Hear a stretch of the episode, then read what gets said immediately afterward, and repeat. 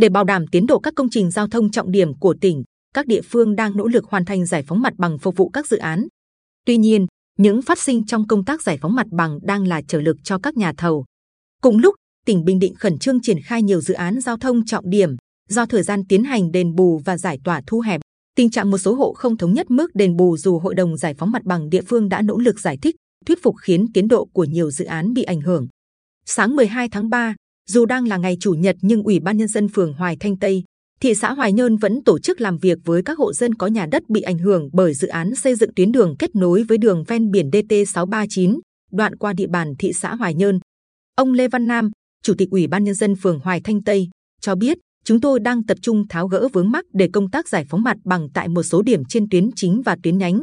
Sau nhiều lần gặp gỡ, kiên trì động viên, 9 hộ ở tuyến chính đã thống nhất phương án đền bù và nhận đất tái định cư. Tiếp theo 11 hộ ở tuyến nhánh cũng đồng ý. Chỉ còn hai hộ chưa chấp thuận với lý do vị trí lô đất tái định cư mà phường bố trí không phù hợp với việc kinh doanh mua bán hoặc tạo ra sinh kế mới cho gia đình. Nhờ kiên trì như thế, Ủy ban nhân dân phường Hoài Thanh Tây đã cơ bản tiếp nhận tổ chức giải phóng mặt bằng hơn 96% diện tích mặt bằng để thi công dự án tuyến đường kết nối DT 639 đoạn qua thị xã Hoài Nhơn. Ông Trần Minh Thành, chỉ huy trưởng công trình, công ty 98, chi nhánh tổng công ty xây dựng Trường Sơn, cho biết việc phường Hoài Thanh Tây khai thông được những vướng mắc trong giải phóng mặt bằng tạo điều kiện thuận lợi cho nhà thầu rất nhiều. Chỉ bấy nhiêu hộ đó thôi nhưng chúng tôi không thể triển khai thi công mố cầu, lắp đặt hệ thống tường chắn có cốt. Đoạn tường chắn có cốt này có yêu cầu biện pháp thi công phức tạp, cần phải có mặt bằng sạch mới có thể tổ chức thi công liên tục toàn đoạn tuyến một lúc, không được chắp vá. Vì thế nhà thầu rất mong địa phương và ban quản lý dự án giao thông tỉnh là chủ đầu tư bàn giao đủ diện tích mặt bằng toàn tuyến để có thể thi công đúng tiến độ. Tình trạng giải tỏa kiểu ra beo khiến các bên liên quan mất nhiều thời gian giải quyết. Trong khi hộ giải tỏa gặp khó khăn trong sinh hoạt và ổn định cuộc sống, còn chủ dự án, đơn vị thi công thì mệt mỏi vì dự án kéo dài. Ông Trần Hữu Nguyên, Phó ban quản lý dự án đầu tư xây dựng và phát triển quỹ đất huyện Phú Mỹ cho biết, tại dự án tuyến đường kết nối DT 639 trên địa bàn huyện Phú Mỹ, chúng tôi đang gấp rút triển khai xây dựng khu tái định cư xã Mỹ Trinh cho 20 hộ bị ảnh hưởng ở các xã Mỹ Trinh, thị trấn Phú Mỹ, Mỹ Chánh, Mỹ Thành, Mỹ Chánh Tây, Mỹ Quang phải di rời chỗ ở. Các hộ này nằm ở vị trí cần phải di rời sớm để ra mặt bằng trong khi khu tái định cư chưa triển khai kịp. Trước tình hình như thế, để đảm bảo tiến độ các dự án, Ủy ban nhân dân tỉnh chỉ đạo các địa phương cùng ban quản lý dự án giao thông tỉnh khẩn trương, linh hoạt trong công tác giải phóng mặt bằng, đúng luật, hợp tình, tính toán thật chi tiết để người dân được hưởng lợi nhiều nhất có thể.